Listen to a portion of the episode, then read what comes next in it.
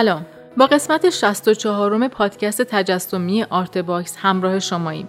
آرتباکس یک پروژه خصوصیه که در اون ماجرای زندگی بزرگان فرهنگ و هنر و ادب ایران رو از زبان خودشون میشنویم. پیشنهاد میکنم به سایت آرتباکس سری بزنید.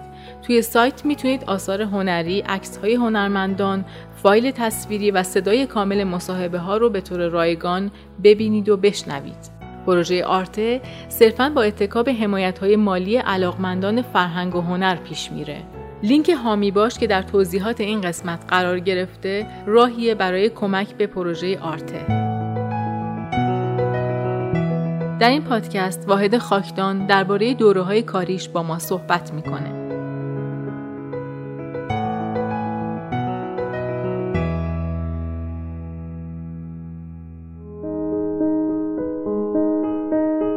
من سال هزار و نهصد و پنجاه به دانشکده هنر تزئینی رفتم بعد از تحصیلاتم در هنرستان هنر زیبا و در همون سال اول دانشکده با یکی از همکلاسیام هم دوست شدم به اسم آقای بهرام بدر صالحیان که این ایشون الان یکی از موفق‌ترین معمارای امریکا هستن، آرشیتکت. اولین کسی بود که منو ورداش برد به گالری سیمون. ولی سیمون تنها گالری حرفه‌ای تهران بود اون موقع. من با گالری دیگه‌ای نداشتم.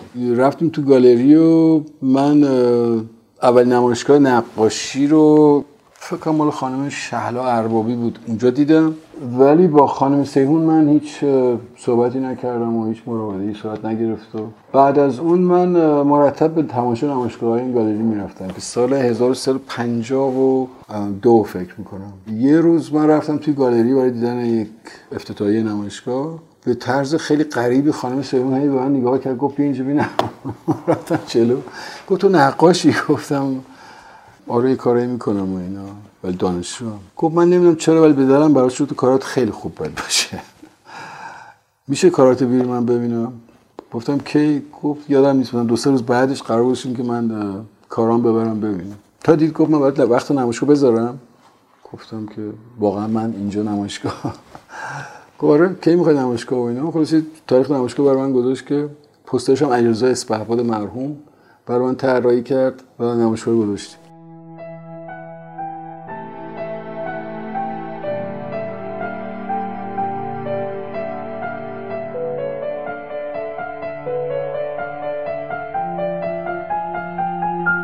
نمایشگاه موفقی بود برای اینکه سیستم کاری من خب برای اون موقع یه مقدار با اون چیزی که متداول بود فرق داشت. یعنی یه مرتبه بچه بیست و سه ساله اومد اومده بود که دیگه رنگ‌آمیزیش به کل یه جور دیگه بود.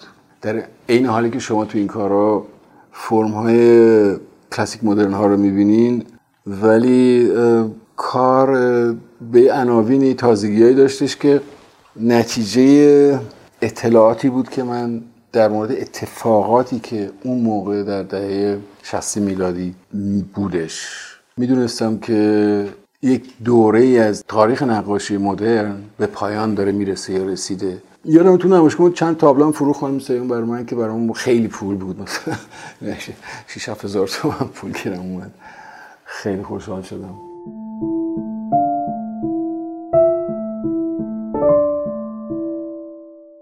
سال بعدش من یه نمایشگاه جدید می‌خواستم بذارم پیش خانم سیمون که به من توصیه کرد که همه رو پیش من نذار. و اون موقع یه همکاری خیلی صمیمانه بود بین گالری سیمون و تالار قندریز که من تالار قندریزی رو نمیشناختم. من رفتم اونجا و آقای پاکباز خیلی لطف کرد به من و قرار شد که من اونجا نمایشگاه بذارم و سال هزار و سیصد و پنجاه و چهار فکر کنم یه سال بعدش نمایشگاه دوم گذاشتم. خیلی متفاوت بود نسبت به اینا. اونجا بود که من برگشته بودم باز به فیگور و عنفوان فضاهای سورئالیستی تو کارام. چند تا نمایشگاه داشتم قبل از انقلاب و طبیعتاً وقتی دادم چند تا نمایشگاه انفرادی میذاره مرتب توی نمایشگاه‌های دست جمعی و اینها هست و من جمله اینکه کار من فرستادن سوئیس تو هم با یه سری موفقیت‌هایی بود که منجر به این میشد که خیلی اوقات شخصیت‌های مملکتی رو هم آدم باشون برخورد داشته باشه. مثلا اول نمایشگاه بین‌المللی تهران رو خود شاه افتتاح کرد با فرح پهلوی و خاندان. تو یک برخوردی از من پرسید گفتش که تو چیکاره چیکار میکنی الان؟ گفتم من دانشجو بودم، درسم تموم شده و الان در مقطعی هستم که برم سربازی. دستور داد گفتش که به ایشون یک بورس بدین که ایشون برن خارج درس بخونن و اینها. کجا دوست داری درس بخونی؟ گفتم من میخوام معمار بشم، خیلی دوست دارم امریکا درس بخونم. کجا و اینا؟ دانشگاهشم میدونستان بچه‌های جوان که الان همینطوریه، دقیقاً میدونن کدوم دانشگاه کدوم شهر کجا فلان اینا. من یو سی ال ای لس آنجلس اینا. خلاص همه کارش انجام شد، چیزام پذیرششم اومد. اون تو پذیرشی که میومد در این حالی که میدونستن که شما بورسیه هستی و میتونی بری درس بخونی بدون هیچ نوع نگرانی مالی، طبق قانونشون یک برگه‌ای رو اینا میدن به طرف که این رو باید یک نفر امضا بکنه، فاینانشال شیت، که رو اون نوشته که یک نفر باید ساپورت بکنه از نظر مالی، اگه این موقع اتفاق افتاد پول دست آقا نرسید که حداقل پول تعریفش رو برگرده. یادم دیر وقت پدرم شب اومد، همیشه خیلی دیر میومد دیگه، سر فیلم برداری اینا داشتم، جلوش گفتم که اینطوری اینا. اونم که اصلا دل خوشی از اوضاع نداشت، برگشت گفت من این کارو نمیکنم. گویا کسی گفتم پولشو میدم، برو پولشو بگیر برو دیگه. جر بحث شد بین من و ابوی. من معتقد بودم که مثلا پدر باید خیلی الان مفتخر باشه که پسرش همچین بورسی گرفته و میتونه بره بدون هیچ نوع دغدغه‌ای معماری بخونه، ولی توقعم بیجا بود و تصورم غلط. بنابراین از لجم من فردا صبحش پاشدم رفتم سربازخونه خودم معرفی کردم که برم سربازی. وقتی برگشتم اومدم خونه، مادرم گفت یه آقایی به اسم دکتر زوکا بهت زنگ زده از دفتر مخصوص شهبانو. گفتم دکتر زوکا؟ گفتم بهش زنگ بزنم چی؟ زنگ دکتر زوکا. گفتم که چی فلان، گفت کجایی و چی شده فلان. گفتم اینجوری شده. گفتش که خب کار بدی کردی، اینو ما حالا به عرض شهبانو میرسیم ببینیم چی میشه و فلان اینا. بعد نهایتا اینطوری شد که مثل اینکه ایشون به شوهرشون گفتن، شوهرش گفته بود که نه، خدمت زیر پرچم، خدمت مقدس و هر ایرانی موظف است به خدمتش خدمت کنه. من رفتم خدمت مقدس زیر پرچم، دو سال با درجه سطفان دومی، یک مأموریت کاملا محرمانه برای ارتش انجام دادم که بهم یک تقدیرنامه هم داد.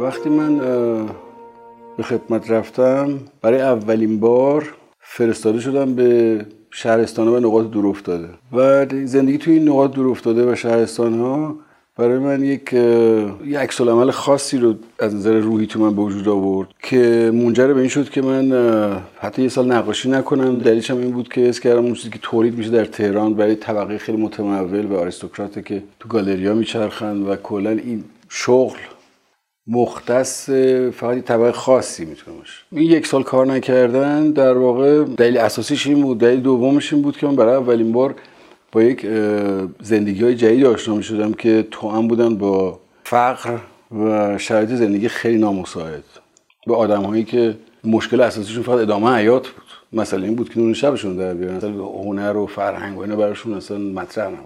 بعد یه سالی که من شروع کردم به کار کردن، این نوع زندگی‌ها روی کارم اثر اثر گذاشت. یعنی فیگور که می‌کشیدم، فیگورها فیگورهایی نبودن که بخوایم بگیم حتما رابطه مستقیم داشتن با فیگورهایی که شاید در دوره باروک آدم رو سقف کلیساها می‌بینه، یا مجسمه‌های مرمری که برنلی تراشیده، یا دوشیزگان آوینیون پیکاسو. بیشتر میرفت به طرف واقعیت گرایی. واقعیت هم این بود که این آدم‌ها در شرایط بدی زندگی کردن می‌کردن و از نظر روحی و روانی یک حالتهای خاصی داشتن. تنهایی، ترس، توهم، وحشت از آینده.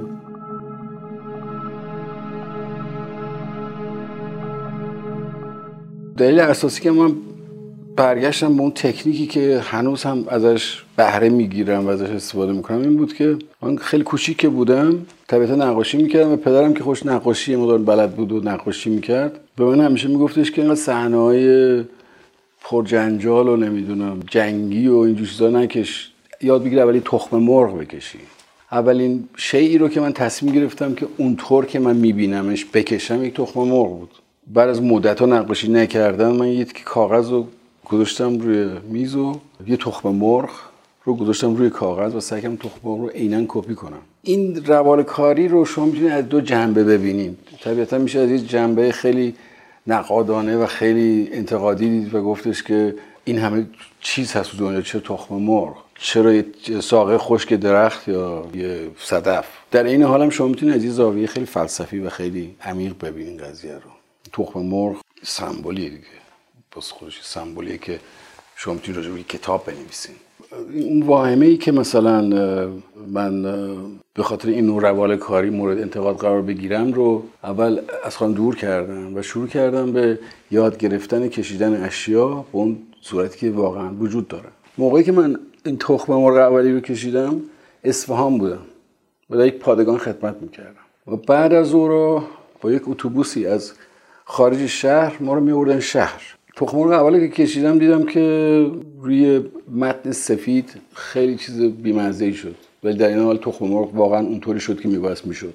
تصمیم گرفتم تخم مرغ روی متن دیگری بکشم که تخم مرغ جذابیت بیشتری پیدا کنه. طبیعتا میبایست دنبال یه رنگی میگشتم که کنتراست خیلی شدیدی با تخم مرغ داشته باشه که این حالت سه‌بعدی بودنش بیشتر به نظر برسه. رنگی رو که انتخاب کردم یه رنگ قهوه‌ای تیره بود، همون رنگی که هنوز من تکرار میکنم توی کارم. دلیل انتخاب این رنگ هم این بود که برای من تاریخ هنر نقاشی با رنگ قهوه‌ای یک همبستگی خیلی مستحکمی داره. خیلی شما رنگ قهوه‌ای رو می‌بینید فندک، می‌بینید تو رامبرانت، می‌بینید توی ورمیر، می‌بینید امثال اون. بنابراین این رنگ یه متن قهوه‌ای رو من زدم، بعد تخم مرغ رو اون کشیدم. بعد تخم مرغ خالی و متن قهوه‌ای خیلی به نظر باز ملال آور میومد، خالی بود. یکی از روزایی که از پادگان ما با اتوبوس برمیگشتیم شهر، منتظر اتوبوس بودیم با بقیه همکاران، هم رزمان من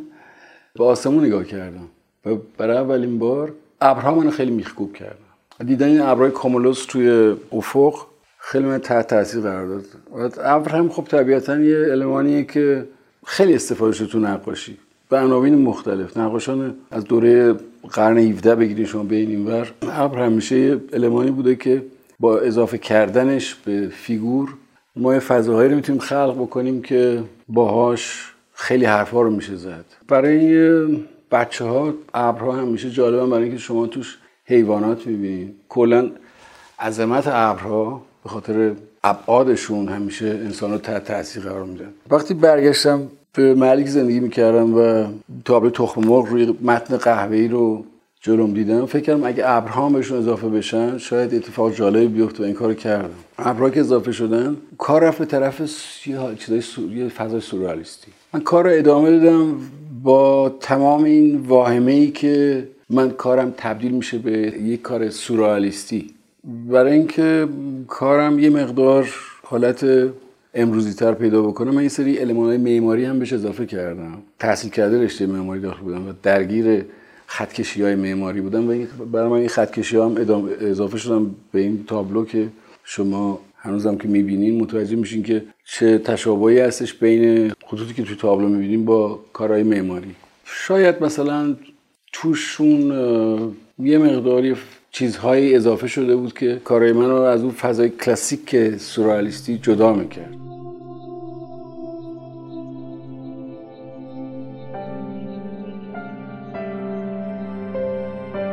سال پنجاه و هفت سال خیلی مهمی در تاریخ ایران.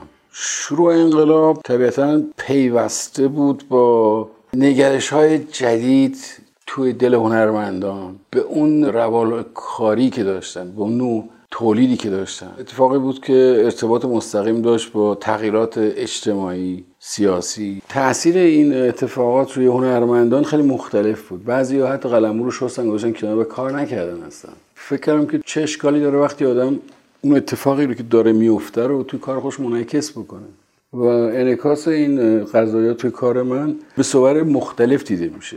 مثلا اگر شما اون کارهای اون دوره رو ببینین متوجه میشین که یک جای یه لکه خونی شما هم همیشه میبینید. خون چیزی بود که ما مرتب روزانه در خیابان‌ها، در مراکز عمومی می‌دیدیم. کارهای این دوره باز یه تلفیقی از اون چه که من در شهرستان‌ها و زندگی روستاها دیده بودم، اضافه بر اتفاقاتی که داشت می‌افتاد. تو طراحی‌ها خیلی مستقیم‌تر توی تابلوها محو میشه، این قضیه میره هضم و حل میشه توی قضیه زندگی روزمره. شما مثلا چمدون میبینین که توش پیرنه که این پیرن خونیه و اون ابرهایی هم که قبلا تو کارام بوده باز تکرار میشن توی تابلوها.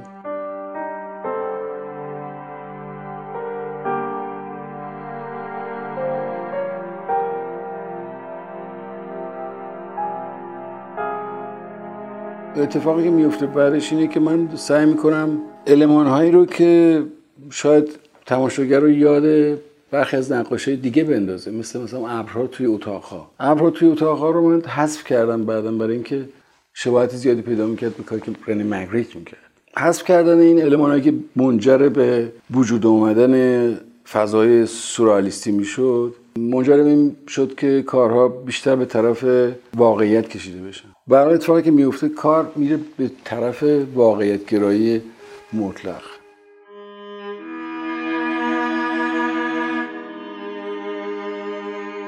جالب اینجا بود که درست موقعی که من این فضا رو برای خودم درست کردم و شروع کردم به ادامه دادنش، خیلی از کسایی که کارهای منو قبلا دیده بودن و با المان‌های سورئالیستی، با فضای سورئالیستی، بعد میگفتن هیچ چیز سورئالیستی تو کارت نیست، ولی بازم کارت سورئالیستیه. شما یه اتاق خالی من میکشم، یه در اون وسطه، یه صندلی اون گوشه افتاده، یه جفت کفش اینور افتاده، یعنی هیچ اتفاق ماوراء و طبیعه و خارق العاده توش نیفتاده. یعنی چیزی که شما میتونین هر گوشه از تهران برین، همین الان تو پل چوبی مثلا یک عالمه خانه‌های رها شده است که این منظره رو در واقعیت ببینین. منتها نحوه بازنمایی یک چنین موضوع پیش پا افتاده و خیلی عادی میتونه تماشاچی رو به یک فضای خاصی ببره، من جمله فضای سورئال، فضای ماوراء و طبیعه و خارج از محدوده دنیای به اصطلاح لمس کردنی.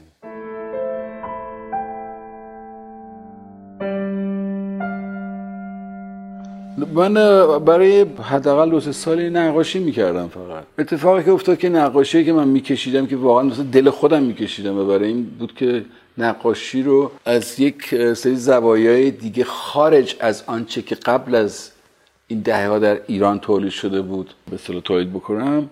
یه کارایی میکردم که خیلی توأم با ریسک بود. و ریسکش این بود که اون چیزی که من میکشیدم احتمال قوی داشت هیچ وقت نمایش داده نشه. خیلی به ندرت شما شما علائم سنتی توش می‌بینید، چیزی که خیلی رایج شده بود اون موقع تو نقاشی ایران.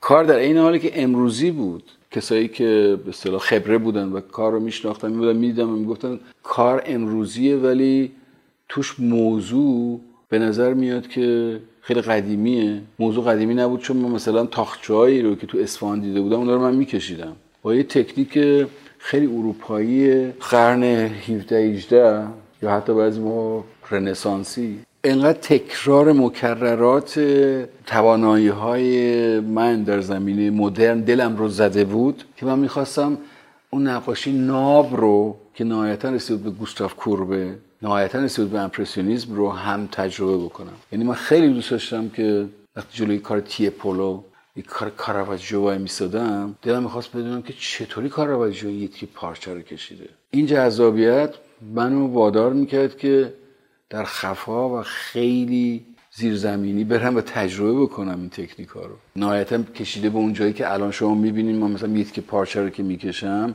واقعاً سعی می‌کنم تکنیک‌های نقاش باروک رو تجربه بکنم. اصلاً فوتورئالیستی کار نمی‌کنم من. کاری رو که من می‌کنم یکی یه دستکش، یه جوراب، یه کفش رو میکشم و شاید یک هفته روش کار میکنم، میتونم عکس بگیرم از روش، در ظرف یک روب میتونم من اون چیزی رو در ظرف یک هفته میکشم بکشم، ولی من این کار رو نمیکنم. الان لابد تو دلتون میگیم برای اینکه خلی نه، برای اینکه این عشقی که به نقاشی آدم داره دیگه. یعنی کمالملک که رفت لوور تسخیر شد از این قدرت که ورونز تو کارش منعکس میکنه، که لئوناردو داوینچی تو کارش منعکس میکنه، که کاراواجو تو کارش. این میاد تهران و میشینه در واقع سعی میکنه که اون کار رو یاد بگیره. در مورد من هم کار دیگری نبود، خیلی مشابه بود. یعنی منم یک سری المان هایی رو که در قرون گذشته در زندگی روزمره ازش ما مرتب تابلوهای اثری میبینیم، توی نقاشی امروز تکرار میکنم، من ممکنه سرباز نکشم با سپر و کلاه خود و نیزه، ولی پارچه همیشه بوده، چرم همیشه بوده، چوب همیشه بوده و اینها رو من دوباره تو کارم شروع کردم به تجربه کردم. نهایتا یک روزی پرویز کلانتری این کارها رو میبینه، یه آشنایی داشتش مثل که با رئیس موزه هنر معاصر، اون رو دعوت میکنه که کار منو ببینه. رئیس موزه هنر معاصر که میاد و کارها رو تو آتلیه من میبینه، خیلی خوشش میاد و, و علاقه نشون میده که این کارها در موزه به نمایش در بیان، که ما این کارها رو میذاریم تو موزه. من فکر میکنم اولین نمایشگاه انفرادی موزه هنر معاصر بود بعد از انقلاب، نمایشگاه چمایی توی موزه هنر معاصر بود و خب البته شرایط خیلی نامساعدی بود اون موقع دیگه، فکر کنم میگم سال پنجاه و هشت پنجاه و نه.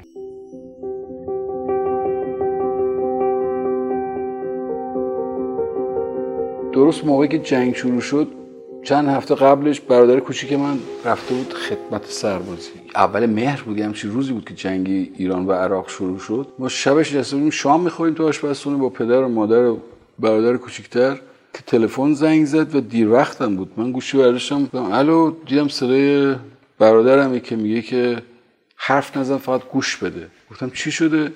گفت ما توی راهن نظامی تهران هستیم و با قطار داریم میریم جنگ، که نزدیک دو سال در جبهه دزفول جنگید، که طبیعتاً سالهای خیلی ناخوشایندی بودن اون دو سال. دلیل عمده‌ای که من تا سال هزار و نهصد و شصت و دو در تهران موندم همین قضیه بود، چون طبیعیه که در چنین شرایطی هر مادری دیگه تمام افسار کنترل اعصاب و اینا از دستش در میره دیگه.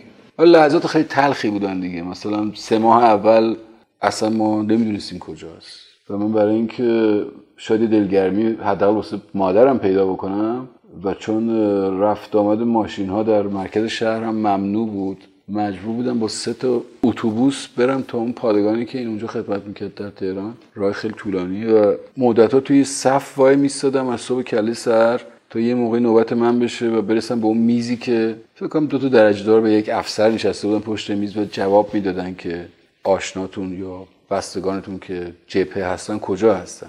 نوبت من که میشد مثلا از من میپرسیدن دنبال کی میگردی؟ میگفتم برادرم اسمش فلان. بعد خب اولی دفترچه نگاه میکردم، میگفتن که ایشون شهید نشدن. بعد زخمی ها رو نگاه میکردم، زخمی هم نشدن. بعد میگفتم خب کجا هست؟ اونو ما نمیتونیم به شما بگیم. بعد دوباره یک مسیر مثلا که حداقل دو ساعت طول میکشید با اتوبوس با زوره برمیگشتم خونه که به مادرم خبر بدم که برادر زنده است هنوز.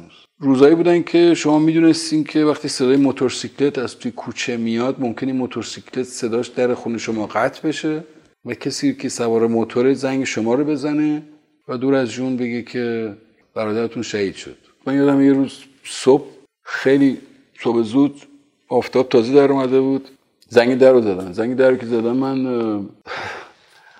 پا شدم و خیلی قدم با قدم‌های راسخ و با یک اطمینان خاصی گفتم خب برم که خبر کشته شدن برادرمو بگیرم. رفتم در رو باز کردم، دیدم که یه سربازی دم در وایساده با ریش انبوه و یه چپی القال خیلی کثیف و پوتین‌های در به داغون و بعد همونجوری وایسادم که به من بگه که چی شده. بعد از چند ثانیه دیدم که اون سرباز به من گفت من دیگه نمی‌شناسی، دیدم برادر خودم. واسه نشناختمش. ولی خیلی روزای عجیب بودن، چون به تنها کسی که اعتماد داشت و تعریف میکرد که فجایعی رو شاهد بوده من بودم، چون به مادر که نمیشد گفت، به پدرم نمیشد گفت و من شنونده داستانهای فاجعه آمیز برادر بودم.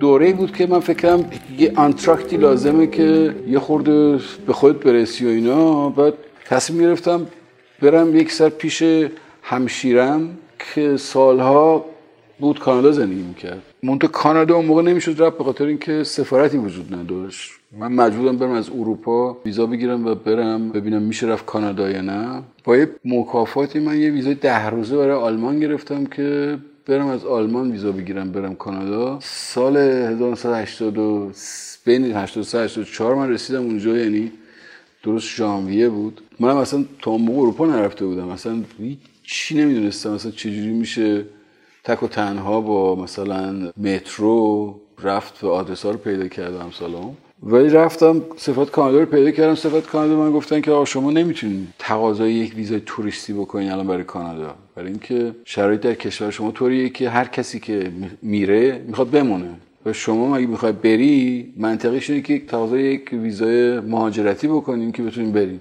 و گفتم چقدر طول می‌کشه جوابشو به من بدین؟ گفت تقریبا یه ماه. دو یه ماه موندن تو اروپا اون موقع با شرایط مالی من اصلا جور در نمیومد و منم اصلا اجازه اقامتش نداشتم. یه اتفاقی که افتاد، من تهران یه تابلو فروختم به یکی از این آلمانی‌هایی که در سفارت اینجا کار می‌کردن.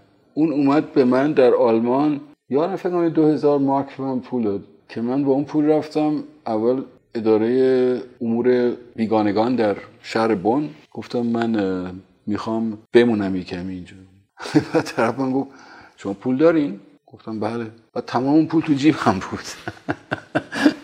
گفت چطوری میتونی ثابت کنی که پول دارین؟ گفتم بفرمایید. سه هزار مارک گوشم رو میز یارم یه دونه مهر زد توی پاسپورتم که فکر کنم یه ماه بود. بعد من زنگ زدم به دوستم کامیز دارم بخش، چند سال قبل از من رفته و با خانمش توی شهر اوبرازن زندگی میکردن. بعد کامیز من گفتش که تو واسه چی موندی اونجا؟ اصلا پاشو بیا پیش ما و بعدم هر خاصی میتونی دور بری و بیای و اینا. نامه سفارت که اومد نوشته بودن که شما باید یک کارفرما در کانادا داشته باشین تا ما به شما ویزا بدیم. بعد این قضیه اون موقع میبایست شما یه چیزی تو مایه‌های ده هزار دلار اینا خرج وکیلش میشد. اون پولو من نمیتونستم بدم، نمیتونستم خرج کنم. با کمال شرمندگی مدتی مزاحم آقای درنبخش شدیم اونجا. این مدتی من خونه درنبخش بودم، میشستم برای اینکه بیکار نباشم و اینا یه سه تابلوهای خیلی کوچیک با آبرنگ و مدادرنگی اینا میکشیدم. بعد مادر خانومش که میومد میرفت، یه خانم آلمانی مسن، خیلی محبت میکرد به من. منم به خاطر محبتاش یکی این کارهای کوچیک کشیده بودم، گفتم که این مال شما. بعد این خانم باور نکرد که من اینو میخوام کادو بهش بدم. گفت ببین من اصلا پول ندارم اثر هنری بخرم اینو. گفتم نه خانم این یه کادوئه، من اصلا پول نمیخوام از شما. بعد این گرفته هستش، گفت من اصلا باورم نمیشه و اینا. گفت من این میبرم توی بهترین جای اوبرهاوزن، یه گالری هست، میدم اونجا اینو قابش بکنن. این پاشوت رفت، نیم ساعت بعد برگشت. گفت خانم صاحب گالری میخواد فوری تو رو ببینه. گفتم باشه. من رفتم تو گالری، بعد از یه ساعت با یه چک دو هزار مارکی برگشتم خونه.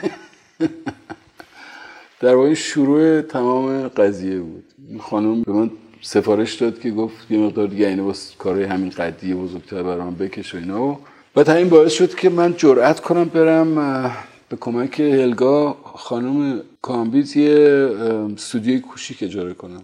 یه استودیوی بیست و هفت متر مربع بود در حد اکثر، شامل یه اتاق احتمالاً بیست متری میشد با یه دوش و یه دونه یه کوچولو برای آشپزی و که فکر کردم که برای دوره گذرایی اونجا بدم نیست. گفتم میشه هم نقاشی کرد و فعلا اینجا زندگی کرد، کار کرد، ببینیم چی میشه دیگه. ولی کار خیلی جسورانه‌ای بود چون من اصلا جز فعلا این ممری که این خانم از من تابلو خواسته بود امید دیگه‌ای نداشتم. ولی من اجاره کردم اونجا، اجاره کردم شروع کردم به کارو. چون تلفن نداشتم، تلویزیون نداشتم، رادیو نداشتم، هیچ چی نداشتم. من فقط یه دونه دوشک رو زمین بود با یه میز کار، یه دونه دو تا صندلی تاشو و حتی رنگ و روغن و سپایه و اینا هم نداشتم. اصلا پولش نشم بخرم، یعنی اصلا زورم نمی‌رسید که برم رنگ و روغن و سپایه هم بخرم. یه بار یه نفر زنگ می‌زنه در رو وا می‌کنم، دیدم که یه پسرک جوونیه قد خیلی بلند، قیافش بیشتر میخورد که مثلا تو باندای قاچاق باشه هم چیزی، یعنی اصلا بهش نمیومد که توی یک کار ظریفی باشه. گفتم اجازه است بیام تو؟ گفتم بفرمایید. من نشست تو، بعد یه عکس انقدی من نشوند، یه عکس سیاه‌سفید خیلی کوچولوی یک زنی بود از اواخر قرن نوزدهم اوایل قرن بیستم با همون لباسای اون موقع، فرض کنید زمان تایتانیک. گفتش که ببین تو میتونی تابلو رو برام بزرگ بکشی؟ من چون محتاج بودم و فکر کردم که خب این پولی ممکنه من بده. گفتم آره. بعد گفتش که خب چقدر میگیری اینو؟ یادم نیست بهش گفتم مثلا اینقدر من میگیرم، ولی گفتم من امکانات کار ندارم. گفتم من نه رنگ روغن دارم، نه سپایه دارم، نه بوم دارم، هیچ ندارم. گفت گفت من خانم سابقم نقاشی میکرد، بعد این جنساش جا مونده خونه من، میرم میارم برات ببین به درد میخوره. رفت اینو رو آورد دو تا کیسه نایلون پر رنگ روغن بود به اضافه یه سپایه سپایه‌های سفری. گفتم اینا خوبه، گفتم از سرم هم زیاده. با همون رنگا و همون سپایه و همون امکانات خیلی کم در واقع من شروع کردم کارهای بزرگمو کشیدم. البته ناگفته نماند من تو اون آپارتمان بیست و هفت متری که خدمتتون عرض کردم که گفتم من میخواستم موقتاً بمونم، ده سال موندم. ده سال من توی این اتاق هم خوردم، خوابیدم، پیاز داغ کردم، تابلوهای رنگ روغن سه متری کشیدم، ده ها نمایشگاه گذاشتم، با خیلی از شرکت‌های بزرگ چاپ آرت پرینت هلند و آلمان قرارداد بستم، با ده ها شرکت نشر کتب کودکان و نوجوانان قرارداد بستم. خودم میرفتم کامیون میگرفتم، تابلوها رو بسته‌بندی میکردم، میذاشتم توی کامیون میروندم تا هلند و اتریش و شهرهای مختلف آلمان رو به نمایشگاه میذاشتم.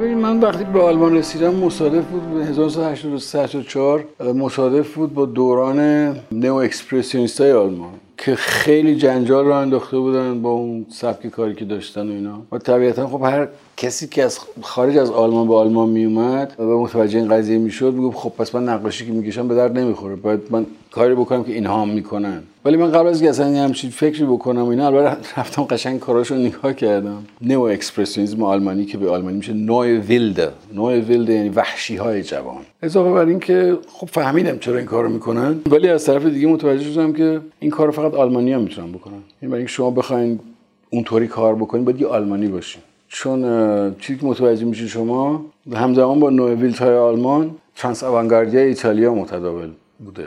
این دوتا دو تا جبهه مخالفن، هم یه روس ندارن اصلا. آلمان‌ها از کار ایتالیایی خوششون نمیاد، ایتالیا از کار آلمانی‌ها خوششون نمیاد. اگه بخوایم بگیم که خب ما باید حتما پیرو اونا باشیم و حتما کاری بکنیم که آلمان‌ها می‌کردن، جواب اینه که چطور ایتالیایی‌ها یا فرانسوی‌ها اون کارو نمی‌کردن؟ چون نمیتونستن. توی هر عمل هنری مسئله ژنتیک بودن این نوع عکس‌العمل یا عمل هم مطرح میشه. یعنی همه انسان‌های کره زمین یک جور نیستن متاسفانه از نظر اون منبعی که ما بهش نیازمندیم یک اثر هنری رو خلق بکنیم. اتفاقی برای من افتاد این بود که من طبیعتاً کارهای نوع ویلتا رو من نگاه کردم، رفتم کارهای بازلیتس، والتر دان، مارکوس لوپرتس ان ان و اقسام کاراشون و نمایشگاهاشون رو دیدم، ولی متوجه شدم که این کار فقط کار نقاش آلمانیه. و بعد متوجه شدم که یک موج واقع‌گرایی در اروپا کلاً داره رواج پیدا میکنه و اون خودش انگیزه شد که کار خودم رو یا حرکتی رو کرده بودم رو به عنوان غلط یا به بیراه رفتن تلقی نکنم. موضوعات خیلی نامحسوس عوض شدن، ولی خیلی از کارهایی که در اینجا انجام میدادم اونجا هم ادامه دادم. هیته خیلی پیچیده و سختیه کار کردن در اروپا، علاوه خصوص در آلمان. من یادمه که یک پوشه‌ای رو به یک گالریست نشون دادم همون اوایل در شهر دوسلدورف. از من پرسید، گفتش که شما کجا تحصیل کردین؟ گفتم تهران. گفت می‌دونید که شما کسانی که در برلین تحصیل کرده باشند رو ما اینجا نمایش نمیدیم. تو همون جاهای اولی که من نمایش میدادم کارم رو یک استقبال نسبی شد، با اینکه شما خارجی هستین و به این زودی نمیتونید جامعه غربی جا باز بکنین، ولی برای من کار میکردم.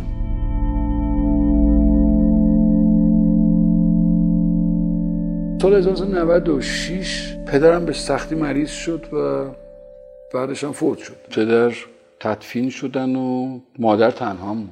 مادر که تنها موند، طبیعتا من یه مقداری مجبور بودم به عنوان فرزند ارشد هی برم و بیام. خیلی مسئولیت‌های سنگینی گردنم. مادر خوش سنش دیگه بالا رفته بود و احتیاج به مداوا و پرستاری داشت. این کار رو هم من انجام دادم تا آخرین نفس. مادر هم یه موقعی عمرش رو به شما داد و من از اون مقطع به بعد دیگه خیلی دیگه تهرانی شدم باز دوباره. اتفاقی که افتاد این بود که من از اون سال هزار و نهصد و نود و شش به بعد که چند بار اومدم رفتم اینا، دیگه یواش یواش گالری تو تهران زیاد شد. من جمله یک دو تا گالری دولتی باز شد و اینا. یادم هادی جمالی دوستم که خوش نقاش استاد دانشگاه و اینا منو میبرد تو این افتتاحیه‌ها و اینا. من خیلی غریب بودم تهران، اصلا هیچ چیزی نمی‌شناختم. بعد یه بار یادمه توی که این گالری دولتی افتتاح نمایشگاه بود، من رفتم تو حیاط سیگار بکشم. من سیگار می‌کشیدم، بعدم یه خانمی اونجا وایساده، سنش هم بالا، بعد هی به من نگاه می‌کنه، لبخند می‌زنه، سلام میده و اینا. من رفتم جلو عرض ادب بکنم، گفتم من شما رو به جا نمیام. گفت نه اصلا ما هم دیگه نمی‌شناسیم.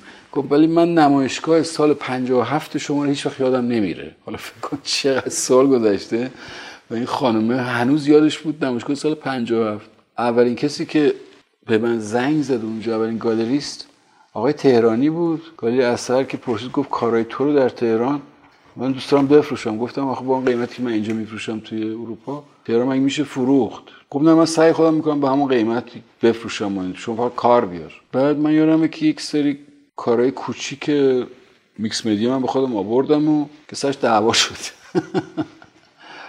هر کی می‌خواست خودش بفروشه. به پیشنهاد آقای پرویز ملکی مرحوم که گالری هما رو درست کرده بودن من قبول کردم نمایشگاه بذارم بعد از سی سال.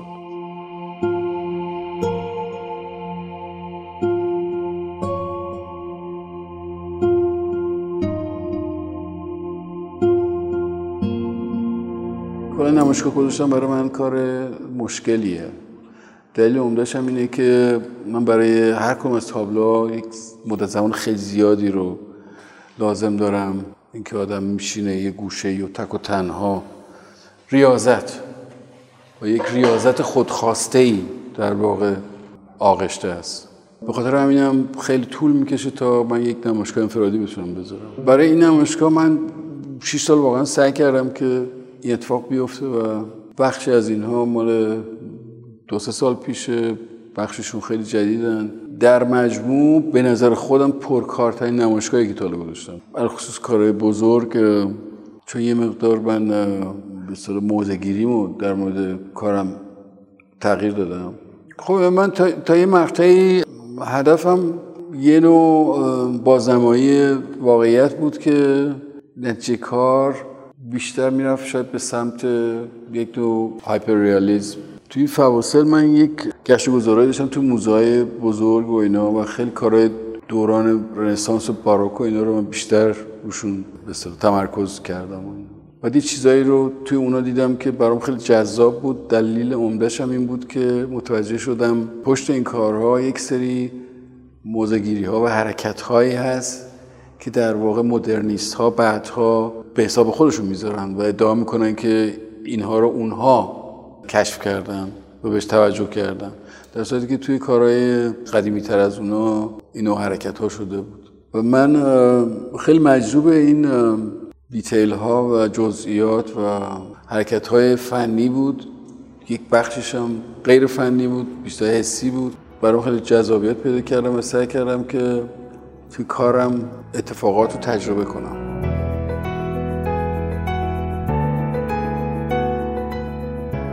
ممنون از همراهیتون. اون چی که شنیدیم قسمت دوم و سوم مصاحبه تصویری با واحد خاکدان در سایت آرته بود.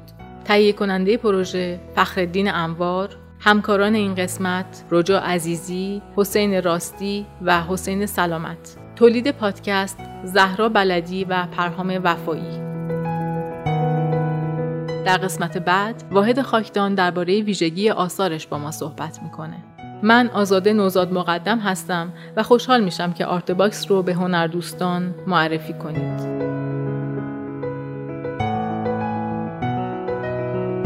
وبسایت ما آرتباکس دات آی آر